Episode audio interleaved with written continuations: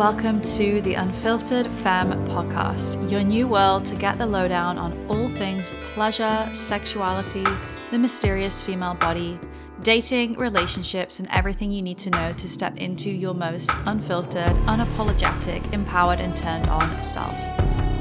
The Unfiltered Femme podcast is all about breaking down those walls and celebrating what it means to be an unfiltered feminine being. I hope you're ready for a wild ride. Let's dive right in.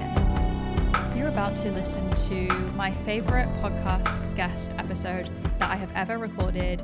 It is with Nadine Hamilton, who is a professionally trained integrative sexuality and embodiment coach and somatic intimacy educator. Nadine passionately guides people of all backgrounds through their spiritual, sensual, and self love evolution to unleash and unshame their wildest expression, expand their capacity for pleasure and intimacy, fall in love with their erotic nature, and remember their innate worth beauty, and divinity. In this conversation, we dive into literally everything from experiencing a dark night of the soul when it feels like life is crumbling around you, healing shame, step by step practice to, for when you're feeling emotions like grief or frustration, how to reach ecstasy and bliss in solo pleasure practice, and so much more. So let's get right into it. Welcome back. I am so excited for my guest today. I have Nadine here with me. How are you doing today? I'm amazing. I'm happy to be here. It was so fun laughing with you about silliness before we started recording. And thank you for having me. Thank you for being here. And yeah, just to touch on that, before we started, I was a bit frazzled sorting the dogs. And I was like, I just need to take a deep breath. And we did a little shake. And it was like so nice when you find your people who just get that, who mm. understand that we've got to shake and stick our tongues out and be weird to get into the body before we are speaking and sharing. So thanks for doing that with me. And now we're ready. We are always. Amazing. So, I would love to kick it off, of course, with hearing a little bit about your journey. How did you get into the amazing work you do today around feminine sexuality, pleasure, intimacy? Where did you begin? What really sparked that fire inside of you to say, I want to do this work and share this with other humans? I would love for you to share. Mm, yeah, thank you for asking. And I feel like a lot of people in this industry that I talk to, they feel like it came out of nowhere and they never expected it. But it was actually this inner knowing that I had my entire life since I was a little girl. Wow. Even since I was little, I was a very sexually curious, exploratory kid. I found out very young that if I moved my body in a certain way or I touched a certain area of my body that it felt really amazing. Mm. And even even though I was so exploratory, I still really associated that pleasure and that exploration that was so innately innocent with this deep sense of shame and guilt and fear and oh my God, no one can ever find out, or else I'm the most disgusting human on the whole mm-hmm. planet.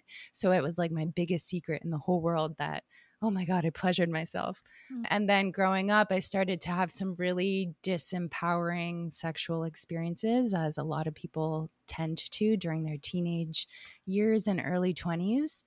And then in college, I took a class in women's and gender studies and human sexuality.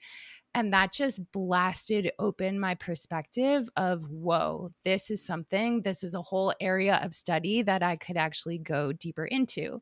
So I started taking more classes, and I also had a college boyfriend who was the first person in my whole life that I finally felt safe and trusting and free enough around to really sexually explore. Mm. So we had this relationship that I felt so much freedom within to really explore new areas of myself with another person. And then after graduating college, I knew that I wanted to leave the US and explore the world and have adventures. So I moved to Costa Rica. And it was there that I was introduced to sacred sexuality for the very first time. And I remember sitting front and center in that workshop about sacred sexuality, just like jaw on the floor, like, holy shit, I knew there was something more to this. And it was blowing my mind because up until that point, I was studying sexuality. I was so fascinated by it, but it was very much, I only knew about the physical realms. I only knew like how incredible it felt when I was exploring. But then when I was introduced to energy and tantra and the fact that this thing that I've been so fascinated by is sacred and is a part of spirituality and is a part of what makes us human and what makes us whole. So that set off a really deep dive, a really big deep dive into Tantra and sacred sexuality and working with sexual energy. And then I found out about the certification program that you and I have both done, which was very intensive, very immersive as and that really cracked me open to new levels of what is possible. Yeah, so it's been a deep journey of unraveling all of the layers of shame and limitation and contraction and conditioning and just bullshit narratives that we've been fed our entire lives to come back to the truth that our sexuality is such a core aspect of who we are. And it is beautiful. It is innocent. It is worthy. It is sacred. Yeah, that was the short version of a much longer story, but I'm so, so fucking passionate about guiding other people to experience that same level of reclamation within themselves. What a beautiful share. So many nuggets of wisdom already from that. And I think that's so cool to hear your journey from a young age your child self knew that there was some magic there and pleasure there. And mm-hmm. it's like going back to what you knew as a child once you've cleared through that shame. So that's really powerful. Very opposite. I'm in the other category of those mm. stories of people who are, it's like, it's mind blowing that I'm doing this because I was the opposite of that, very disconnected and would never touch myself or self like connect mm. with my body sexually. So I always love hearing from people who've had a different experience. So thank you for sharing that. I would love to know how did things change for you once you went from cl- working with the shame? And I, I, want to touch on the shame piece and dive into that in mm. a little mm. bit. But how did things change for you? What did you feel differently? How did life change once you connected with the sacred sexuality piece? Yeah. So I did not at all grow up in a spiritual household or a religious household at all. Like, growing up, I don't know, I only believed in what you could physically, tangibly see. I thought that, I don't know, once you die, that's it. And there's no such thing as energy or anything. So then once I moved out of the country and I started exposing myself to lots and lots of new cultures and perspectives and ways of living and languages, it started to again catapult this unraveling process and I had so many attachments to how I thought reality worked, who I thought I was, what my identity was. And I had a really intense dark night of the soul in the beginning of 2020, which is a whole long story, but basically almost overnight, I lost everything. Like I lost the community that I was living in and the job that I had and my sense of identity and my friends and my relationship. And I had to fly back home to the US. And it was this really intense chapter of like darkness and despair and hopelessness. And I feel like I needed that at that time in order to fully let go of my sense of identity and sense of self and really get clear on okay, right now, I have the opportunity to start from scratch. I know I'm so passionate about sex education and previously, that wasn't something that I took seriously as a career path. Like I would joke to my friends, I want to be a sex educator. I want to be a sex educator, but I didn't really mean it. And then finally, I was like, okay, it's time. Let's do this. So I started studying and training in sacred sexuality. And like, when you're in this chapter of your life where everything crumbles and you have to start from scratch, that's when I started to connect more deeply to subtle energy and what do I want at my core? What does my soul want? And it was also interesting because my sacred sexuality journey started as a solo journey, which really expanded my perspective of what's possible. Like I started to be able to reach these states of like ecstasy and bliss and spiritual connection just through my solo self pleasure practice that I was then able to share with partners. So, for me, it was an interesting journey of totally giving myself permission to let go of everything that I've been taught about life, about sex, about orgasm, about pleasure and relationships, and what it means to be a sexual being and completely rewrite that narrative. Wow. I had goosebumps as you were sharing that because everything that you're just describing, the dark night of the soul, feeling like life is crumbling, I've actually experienced something similar to that this year. So wow. I had the certainty in terms of the work that I'm doing, but the way that's looked, relationship crumbling and seven seven year relationship coming to an end living by mm-hmm. myself now for the first time basically in my adult life. But so many things that you were saying i'm like this is these are the thoughts that i had earlier this year of starting from scratch. And now i actually just had a, my final therapy session of the year with my amazing therapist who i've been working with for six months and it was such a celebration session. And i was listing off all of these insights that I've had about what I want for the rest of my life, these downloads I've been getting about the vision, the big visions that I have for my life, my business, the things that I want to share with other people. And mm. I said to her, I have just realized I've got really big dreams. And this year, the, the, gift from the darkness for me has been seeing that's actually what I want. And I was playing it too small. Mm.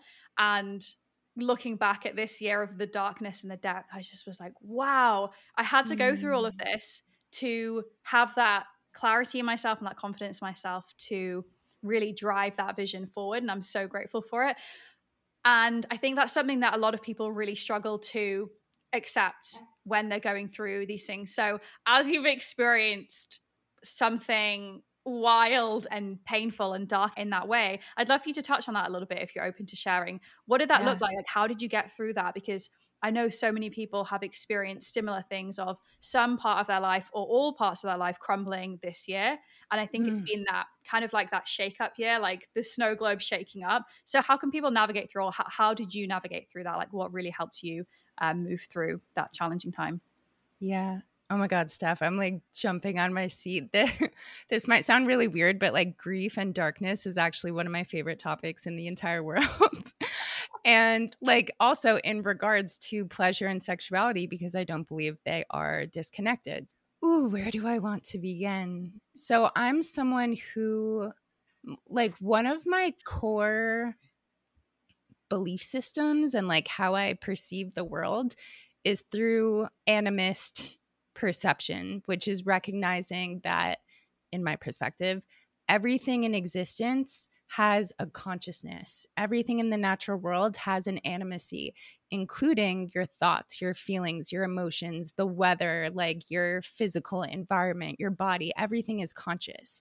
So rather than thinking that if you're journeying through grief or depression or anxiety or really hard shit, which inevitably we all will, instead of thinking that means there's something wrong with you or you need to be fixed or you're broken or you're never going to see the light of day again, literally think of it as something you are in relationship with and also something that life is inviting you into, like moment to moment, every single breath, relate to it as an invitation from life this like more than anything helped me so much. Okay in that moment in 2020 and moments after that i was like okay i'm in the darkness. There were literally moments where i thought i would never smile or laugh again. It was really fucking hard.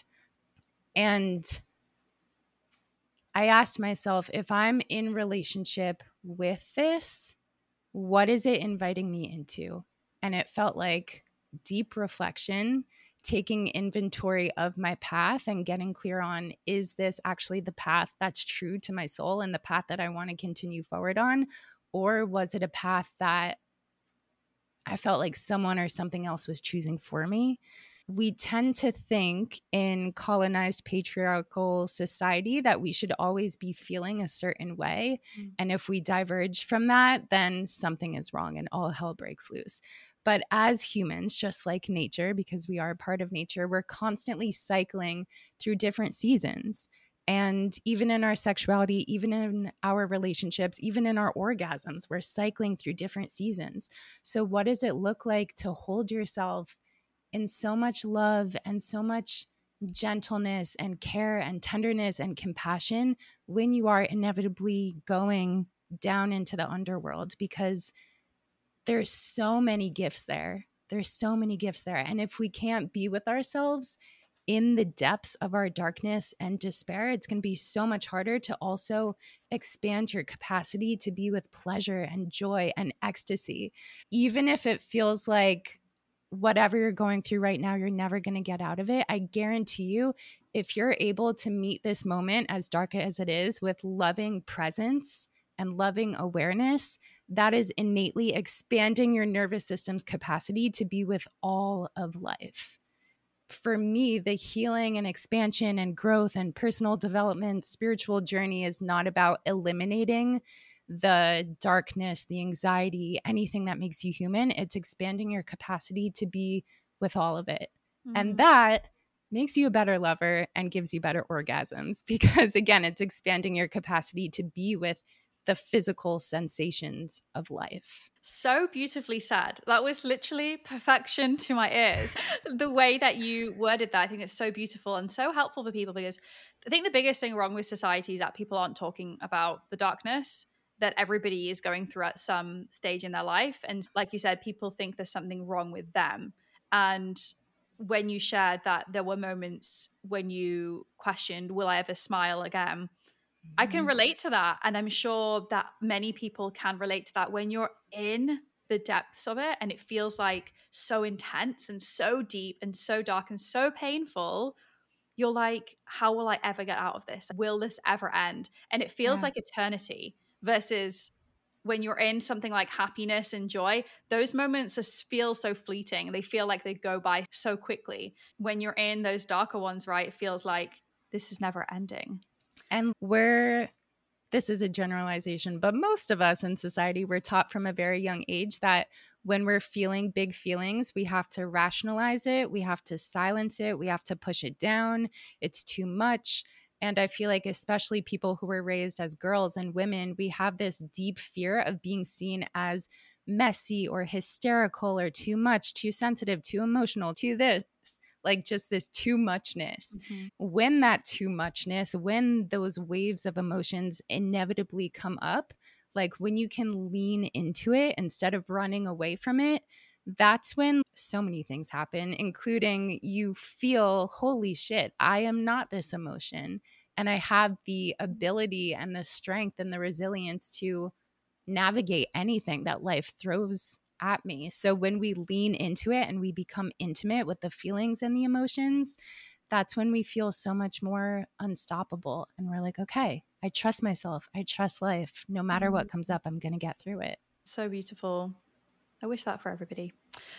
Let's talk about the impact of when the connection, sorry, between darkness and, and grief and sadness with better orgasms and expanding your capacity mm. to feel and pleasure. Can you just talk on that a little bit and that correlation that I'm sure most people probably aren't aware of?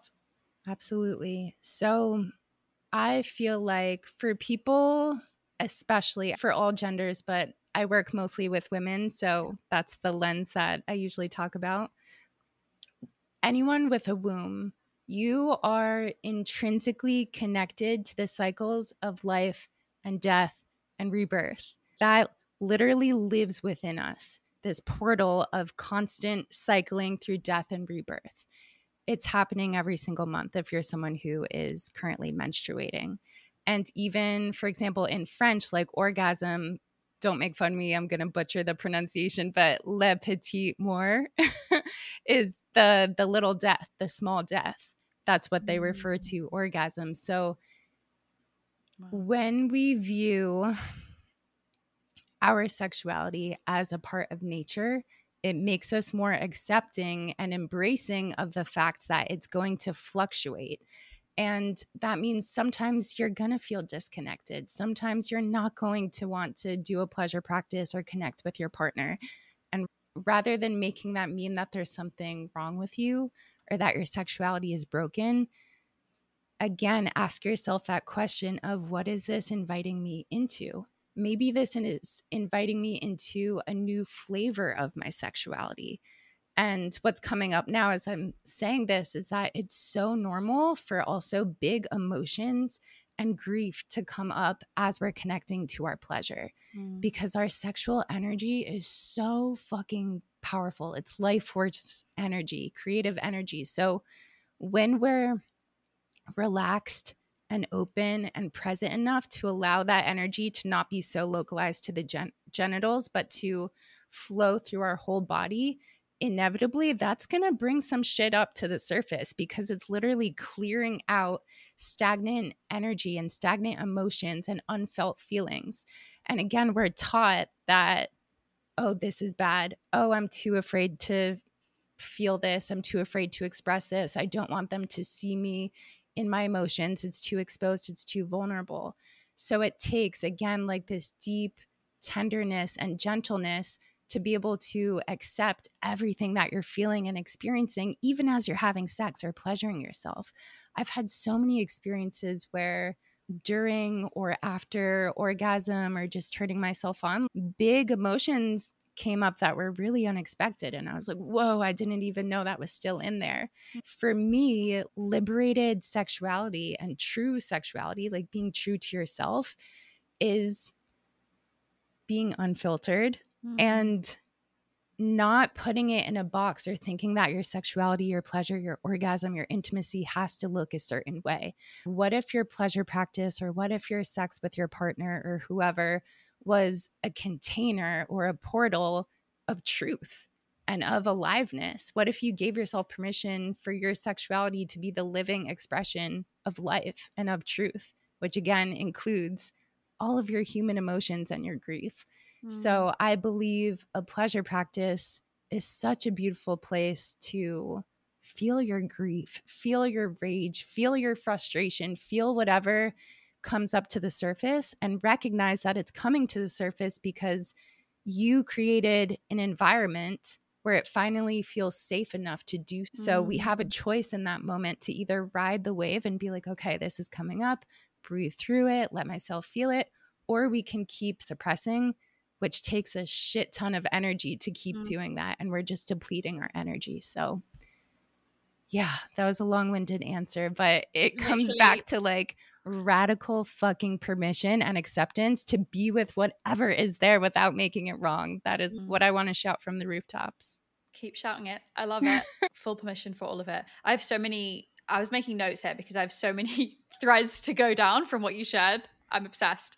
Let's talk about actually something that was coming up as you were sharing that was I think back to my pre sacred sexuality days before I experienced my first sexual awakening, which really changed everything for me and got me onto the path I'm on today.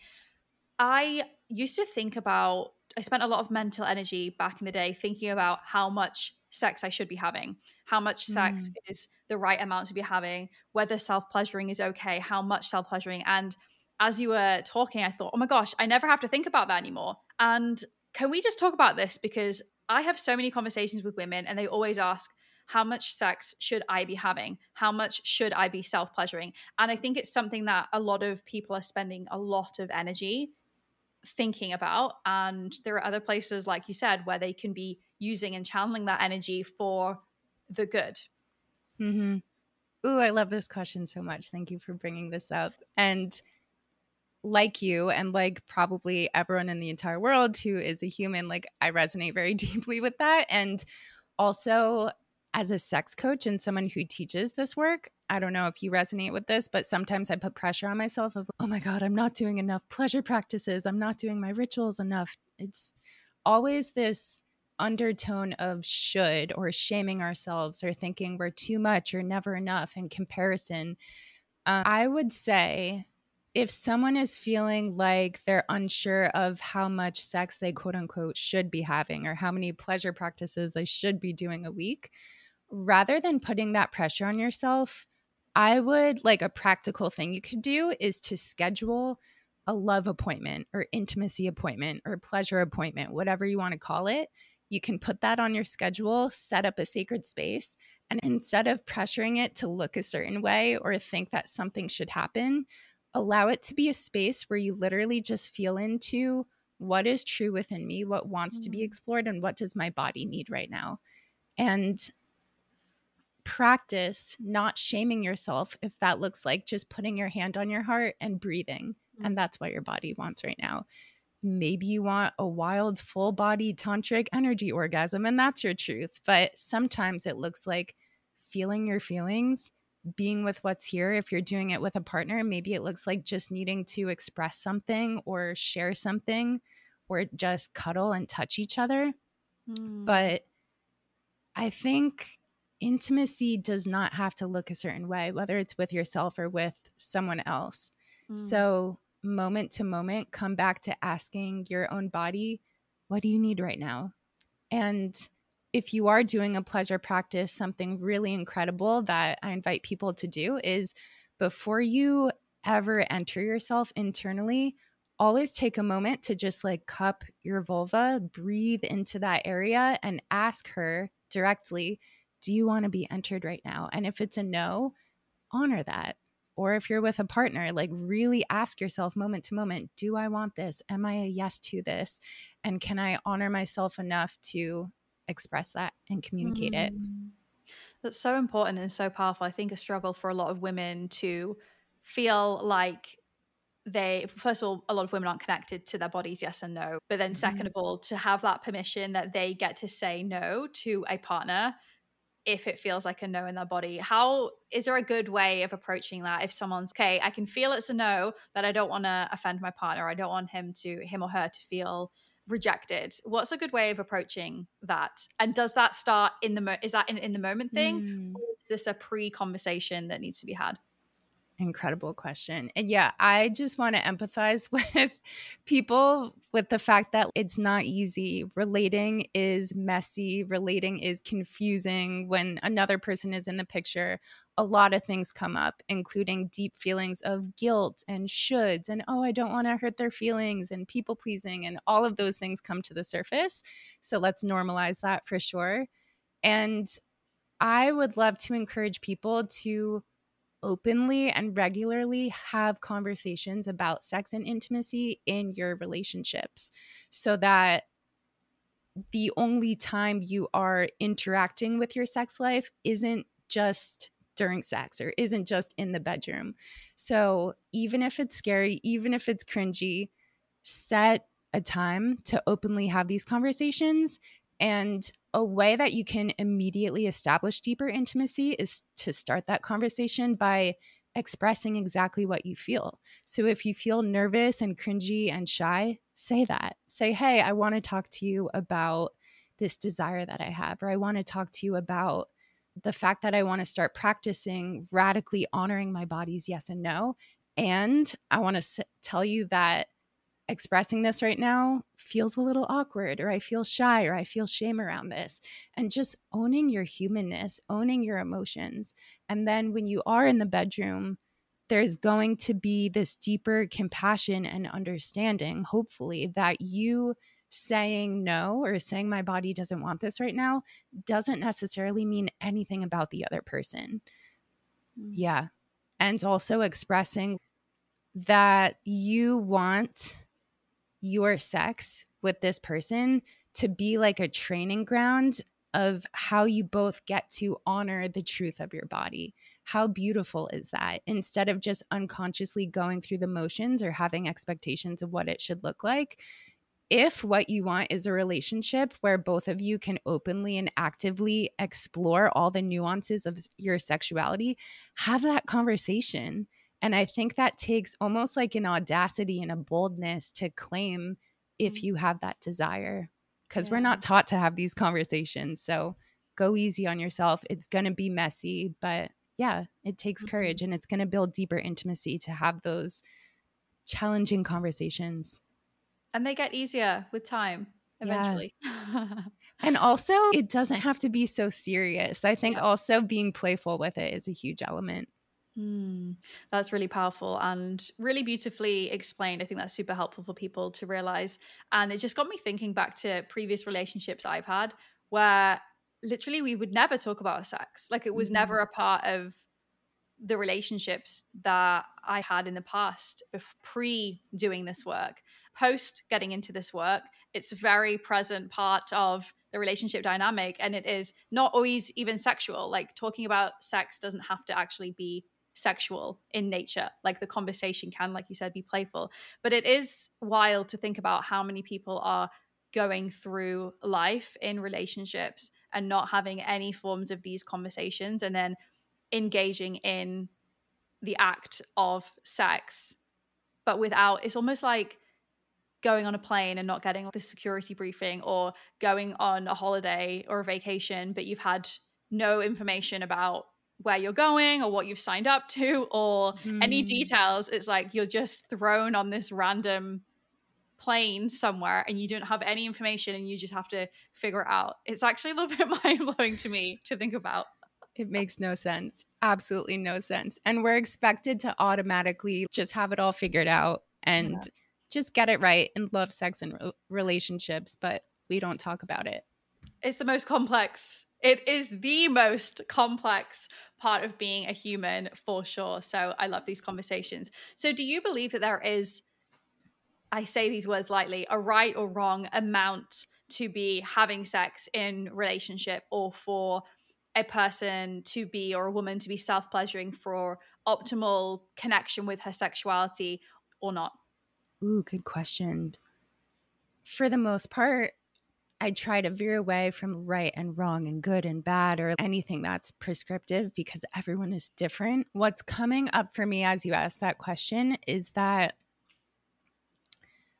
for most people, I'm not going to say for everyone because I don't know everyone, but I will say for most people, I believe sex is vital for a healthy, thriving, long term sustainable relationship. Sex is literally, even physiologically, medicine and nourishment.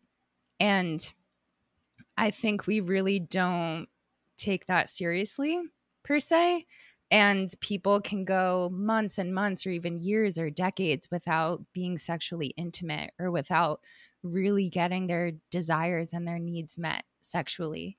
So I would say if you want a thriving, connected relationship, really make it a priority and have that conversation with your partner of, hey, I want to feel connected to you.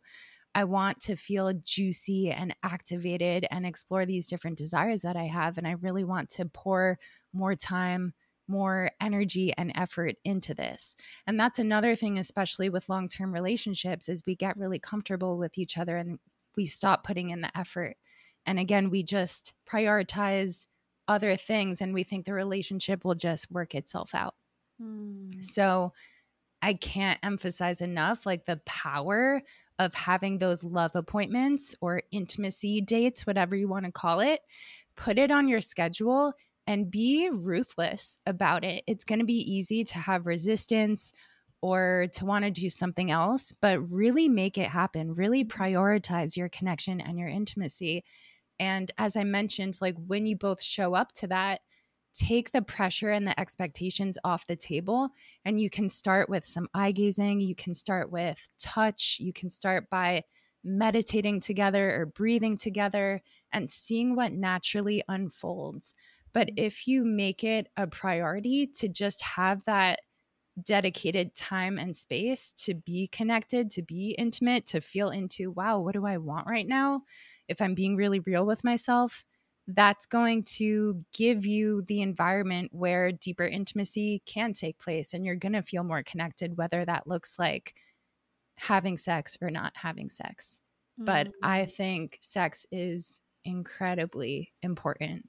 And if you're really struggling with that with your partner, there's also so many things that you can do on your own and that your partner can do on their own. And then you can come together because you're gonna feel reconnected to your inner erotic aliveness and your sensuality. Mm. So rather than putting pressure on your partner to make you feel turned on or make you feel a certain way, cultivate that within yourself. And then you can show up to intimacy with your partner already feeling juicy and overflowing and connected to your desire. And like a practical thing that you can do if you're unsure, like how to go about an intimacy date with your partner is something that one of our teachers, Layla Martin, teaches a lot is asking each other, what do you desire right now? and each person shares and be really real with yourself. What do you fear? And also, what do you love about the other person? And this mm-hmm. is really powerful because sometimes we don't have dedicated spaces where we have the permission to claim the bigness and the truth of our desires or to express what we're afraid of, which will also create this atmosphere of connection, intimacy, and vulnerability because you'll see like the tenderness of their heart. Mm. And then ending that with what do you love about each other? Because we could all really use that reminder. Mm. I love that practice so much. And I remember when I did that for the first time with my ex, actually, learning it from Layla, obviously, I cried so much during the fear question. Yeah. And I was like, where did this come from? I was not expecting it at all. And my partner had just held such great space for me. And it was such a beautiful experience that we would never have done by ourselves. And when we did that as well, we really made the time to create the space, dim the lights, have candles, have beautiful music, sensual music playing, even if it was only for that the three, the fears, loves, and desires question, to create the sacredness of the space. And it's wild when you have the full presence of your partner and you ask these questions what that can turn into and that's how you create the amazing sex and intimacy that is in those moments so i really love mm. that you shared that it's such wow. a powerful powerful practice yeah and that like when your intimacy date or session that you're about to have is founded on that deeper authenticity and emotional connection, which, like, when your partner is expressing to you what they fear, that most likely is going to open your heart and it's going to allow you to see them in another light. It's going to allow you to see them as a human with fears and emotions and all of their humanness. So then, if you do go into lovemaking after that, it's going to most likely come from this place of a more open heart. Mm-hmm. And many of us have been having sex for most of our lives from this place that is so disconnected from the heart and disembodied. And that's a whole other journey and a whole other flavor of lovemaking in itself when your heart is wide open and when you feel that connection between your sex center and your heart. It's mm. a whole other level mm. of sex. I love that. Mm-hmm. And I mm-hmm. really believe what you shared earlier for women, especially, I really believe that it begins with them reclaiming their own sexuality first and going on that individual journey before trying to take it into partnership because otherwise I think they can fall into that same trap that they might already be living in which is my part my pleasure is for someone else or my pleasure is sourced from this other person or it's only accessible when I'm with someone else it's external and mm-hmm. in fact when we can come into ourselves and really connect with our, ourselves and our own sacred self pleasure practice, that's where it becomes mm. magic, mm. right? Like, how do you encourage women to start on that journey if maybe they've only ever self pleasured in a disconnected way, perhaps, or maybe have never even explored that practice? Where would you advise them to mm. begin? The very first thing that comes up is safety. Mm. A lot of us associate our sexual expression our pleasure, our wildness, our desires with even unconsciously this fear of being ostracized, this fear of being shamed. My recommendation would be to, even as you're starting to pleasure yourself and turn yourself on and touch your body or even just hold yourself, you can say the word out loud safety, I am safe. It's safe to be in my pleasure. It's safe to be turned on. It's safe to be a sexual woman, whatever you need to hear, and literally say it out loud. I know it's going to feel weird and cringy, maybe, and awkward, but let your own body and your own physical ears hear those words. And you can even write a love letter to your body or to your pussy or to your sexuality. And in that letter, express everything that has been left unfelt or unsaid about your sexuality.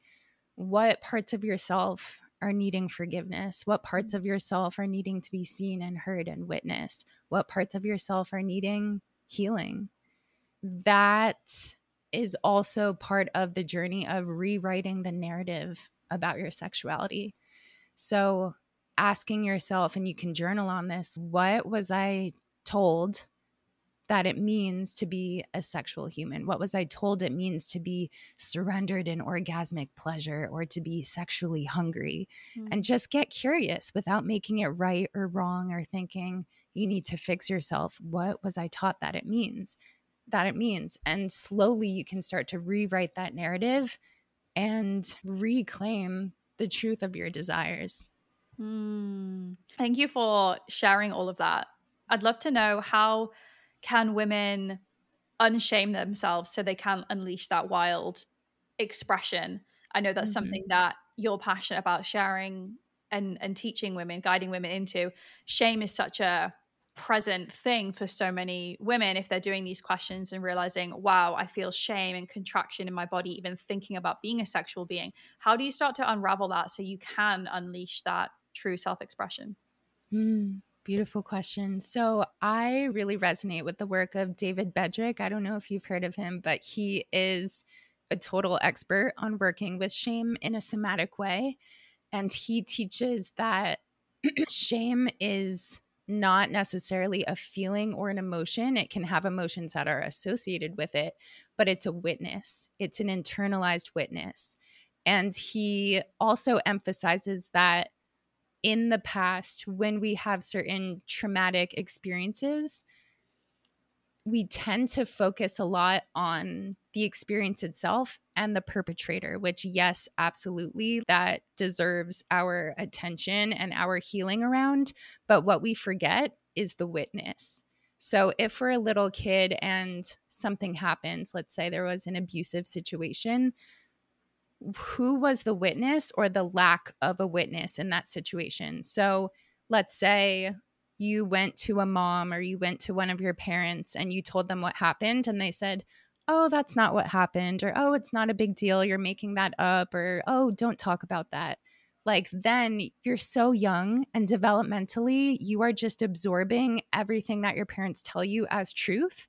So, that shaming witness that's in front of you, that's bypassing and gaslighting your experience, that's internalized and then you have this inner witness that is erasing your inner experience. So in that moment, you are subconsciously being taught, oh, I can't trust my experience. I can't trust my intuition. I can't trust my sense of this is right and this is wrong, or this is a boundary, this isn't a boundary.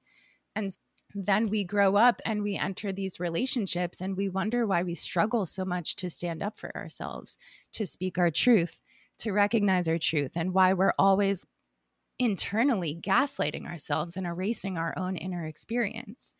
So there's so many different ways that you can work with this, but one way, one method that I love to work with is and it's really it's a lot easier to do this with someone facilitating it, but you can do it by yourself is to put a chair or a cushion or a pillow in front of you and project outside of you this shaming witness, this witness that is erasing your inner experience.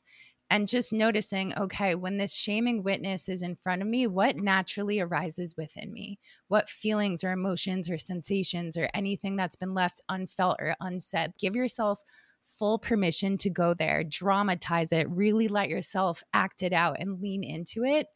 And just notice in this moment, if I give myself full permission to express everything that I've been stuffing down for my entire life, what is finally going to come out?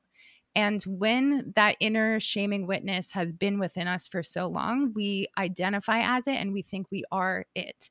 So the power of projecting it in front of you and feeling it outside of yourself gives you some spaciousness to be able to see it and to feel how you operate and how you feel without that thing inside of you.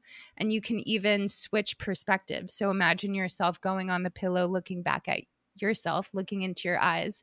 And what does that shaming witness want to say back to you? And going back and forth. And it gives you such a more holistic perspective of this internalized being and this conditioning that was never yours to begin with.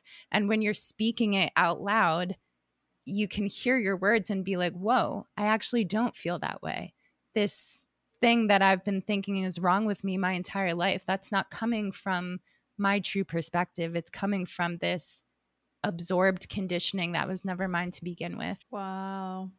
Isn't that wild to think how because with that experience that you the story that you shared or the insight there that can be from large experiences like abusive situations as a child but also from those smaller situations right where there's someone who's young who has big feelings and they're being not like given that time to feel their feelings or be acknowledged or be witnessed in those so it's so wild to even think going back what memories do people have around those experiences as a child like maybe in your adult brain it doesn't seem like a big deal but mm-hmm. that could have mm-hmm. had such an impact and could have and has shaped you into the person you are today and perhaps the people pleaser or lacking trust within yourself. It's just mind-blowing to think about those experiences and how they've shaped us into who we are today. And those pieces the shame that we can be living with that isn't really us. So beautifully explained. So powerful. Thank you.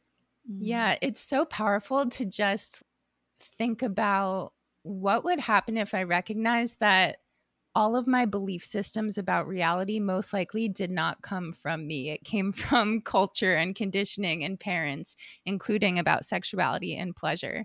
This word keeps coming up permission. Give yourself permission to rewrite your entire fucking narrative about everything and to get clear on what have I made things mean? If something happened in my life in the past or currently, what am I making that mean about me?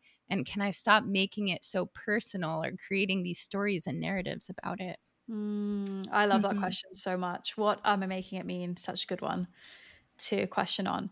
Let's talk for a moment about how we can use self pleasure in those moments of darkness and in grief, because I think this mm. is such a probably unknown thing that we can experience and actually use this as a powerful practice to help us navigate. And I'm just going to share from my own experience of the craziness of life this summer. It was mind blowing to me to be able to tap into the power of pleasure through moments of grief and of sadness and of pain. And I was using the pleasure pendulation tool in those experiences to feel my sadness and then come back into pleasure. And so many times I was like, I'm so proud of myself for actually following through and embracing these tools because it did make it a little bit easier, a little bit in those moments, and just remind myself that I can hold it all and I can experience it all. So, can you share a little bit about that? How can people weave together both of those if they're going through this darker time? Mm, yeah. Oh my God. You asked such good questions. And also, and thank you for sharing that about your personal experience. I could not resonate more. So, again, like many of us were taught to think about pleasure and sexuality and orgasm in a very specific way. And we think, oh, in order to feel turned on, I have to look like this and feel like this and act like this and perform like this and make these sounds or whatever you learned from porn, most likely. And some of the most achingly beautiful, meaningful, expansive, awakening, erotic experiences that I've had have been in a dance with grief. So mm. when we start to realize that pleasure and grief or pleasure and rage, pleasure and whatever fucking emotion you're going through, like those don't have to be separate things. They can be in the room together.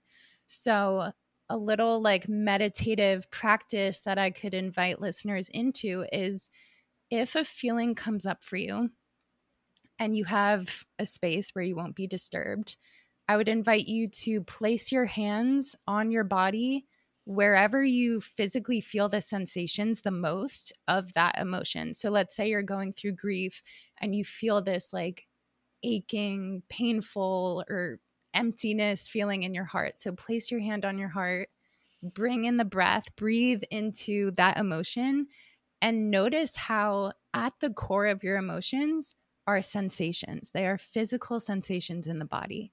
And if we want to go a layer deeper, it's energy moving through you.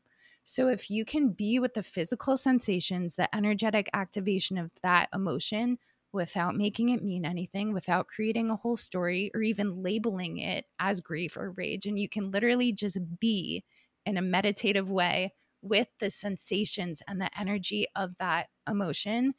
Then you start to realize that it's life force. Mm. That's what it is. It is literally the intelligence and aliveness of life moving through you in a way that we have been culturally taught to label a certain emotion or a certain experience or, oh, this is grief. When you can start to be with the raw life force of it, that's when it becomes a lot easier to translate that into turn on because energy can alchemize into any other type of energy.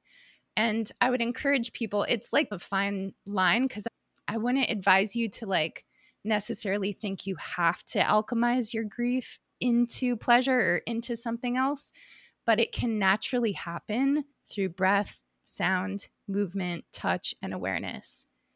Again, the practical invitation I would give people are to feel where in your body do you feel the sensations of that emotion.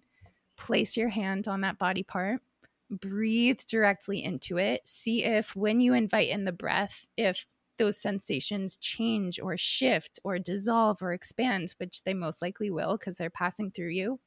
And then bring in movement and sound. Maybe you can start to undulate your hips a little bit and literally make love to your grief, make love to your frustration or your resentment or your jealousy or whatever emotion that we've been taught to shame and suppress.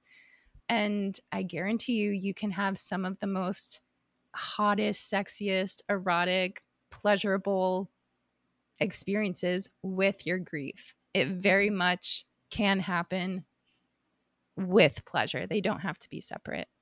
Damn, that got me like a little bit excited. I'm like, I want to go meet my grief again. Like, I want to go cry a little bit. like you made it sound really fun. I, I love, love crying. I do too. I really do. It feels so good. Hang on, let me backtrack. I wouldn't say I love crying. I love the feeling after crying. I love the feeling after crying. I feel spaciousness. The lightness, the spaciousness. Something that's interesting about crying is that my crying this year has become so deep. Like it's almost painful for me to cry because it's my eyes like really scrunch up. It's a full body cry. Those cries Ooh. where it's like shaking, crying. That is what my cries have been all year. So I'm ready to hopefully move into a lighter style of crying where it's the tears rolling down the face and it feels nice and it's more gentle. I haven't had those kinds of crying recently. It's just been so visceral and intense that that would wow. be why I'm saying I don't love crying right now because it has actually been quite painful to cry though the after effect of the crying so powerful and i know i'm going to feel amazing like a ton of bricks have been lifted so even mm. crying mm. there's different flavors of crying i would have known God, I love just like openly having these conversations about crying and emotions and grief. It's just, it feels so important to normalize. So important. Yeah. It's too many people are feeling alone going through the hardest shit in life. And that mm-hmm. just piles on and makes it even worse when you're like, no one else is experiencing this. Everyone else is living their best life. And it's not true. It's mm-hmm. really not true. And yeah. I love having these conversations as well. It's really necessary. Yeah. Couple questions for you. What is your favorite self pleasure style practice? Whether that's like a specific tool that you use or like a mood that you set or a flavor. What is yours? Yeah. So, if anyone is familiar with the erotic blueprints by mm-hmm. Jaiya, like I lean very heavily on sensual and energetic. So I love the senses and mm-hmm. activating mm. all of my senses. I love playing with energy. So for me, it's really important to set the space. And for a lot of women, not all women, but for a lot, this tends to be the case. What would it look like to relate to your pleasure practice as like a sacred temple? And if it doesn't feel genuine or true or authentic for you to do this, you don't have to. You get to do whatever feels good for you. But I like to light candles. I have these like beautiful fairy lights. I have this beautiful, soft, waterproof blanket that I put on top of my bed. I have all my special toys and crystals and an altar, and I like really set the mood. And I put on like this sensual playlist. And I love, again, to activate all of my senses. So I feel into what is true and alive in my body right now. And bringing my awareness to that place, and similar to the practice I just described about grief, is just getting so curious about what would it look like to make love to whatever is alive within me right now. So, ooh, I feel a little bit of tension or contraction over there. Okay, can I lean into it? Can I see how that wants to move through me? Can I bring in the breath and sound and movement, which are literally our built in tools for expansion and moving energy and alchemy? So for me, I love to incorporate all of the senses. And I also really love massage a lot of us like through porn we have this expectation that we should go straight for the genitals and just enter ourselves right away. And for the majority of women, we need at least 20 to 40 minutes of foreplay and warming up our bodies and opening, relaxing, feeling safe before penetration. So, if you have the time and the space, definitely take your time and be patient I would recommend starting from the outside in, starting from the edges before going into the bullseye, per se. And no matter how slowly you're starting to touch or caress your skin, ask yourself, what would it look like to go 50% slower right now? And a lot of times that might bring up resistance. That might bring up discomfort because we live in this world of instant gratification and going really fast and getting to the point, getting to the destination. So, Another thing I love to encourage is to drop all destinations and outcomes and goals. Don't even think that you have to have an orgasm per se and just be with the raw sensations of your body. And mm. when we can incorporate slow pleasure, that's when we start to really resensitize ourselves to energy and turn on and pleasure. And then we won't need so much overstimulation in order to feel anything. So this is also a really amazing practice for people who feel numb is to go really slow and bring your awareness to the sensations that you're feeling under your fingertips and then mm-hmm. bring your awareness into your fingertips itself. Yeah, and just reattuning yourself to sensation. Mm. That sounds delicious. And I love the weaving in of the senses. You've inspired me to, as I'm, I'm planning out my my next 12 months, and I'm definitely going to add on there a regular love appointment with mm. self into my schedule because that's something that I've lost a little bit of connection with the last couple of months. The longer pleasure sessions that I used to have, I've been more into like quick. I've been exploring with more like quick, more regular pleasure mm-hmm. sessions, which I don't feel are serving me as much as my previous like really slow like I'd rather have fewer per month really deeply long like sensual intimate with self sessions than more regular short pleasure sessions. That was the experiment the phase that I was in to play with that and I'm like no I definitely prefer fewer and really powerful beautiful sessions where I'm like taking the time to set the space do the lighting the candles have the mm-hmm. chocolate, have the oils, have everything. So, yes. love appointments coming up for me. I am excited for that. So, to uh close this out, I have three questions that I'm going to ask you. The first one, I ask every guest this, and I always love to hear the answers, especially from women who work in this field. What are you celebrating right now? Ooh, what am I? so, right when you asked that, if I had more time to think, maybe this isn't what I would say, but I'm going to go with the first thing that came up. is I just ordered a brand new crystal pleasure wand. It's Indian jade and she is delicious and we've been having so much fun together. And actually surprisingly before I bought this one, I've only been I've only had glass toys mm. that I've been exploring with and this is my first crystal and whoa, it's been really powerful. So I'm celebrating the pleasure and connection and like new energies that I've been experiencing with my beautiful Indian jade pleasure wand. Wow, I love that. I want to see what this wand looks like. I love it. So this sec- second question, I feel like you've answered it, but you can give a same or different answer. But what is bringing you pleasure right now? What's bringing me pleasure right now? Candles. I have this really deep connection with the fire element. I love connecting with different elements. And I don't know, the moment I light a candle, I don't know, I just feel my whole nervous system relax and it feels like this ancient ancestral connection. Maybe I'm thinking too deep into this, but I like feel myself, I don't know, sitting around a fire under the full moon or something. So mm. candles bring me a lot mm. of pleasure. I love that. And I deeply feel that too. I actually just started to do candle meditations where you light the candle I and you just too. stare at the candle as mm-hmm.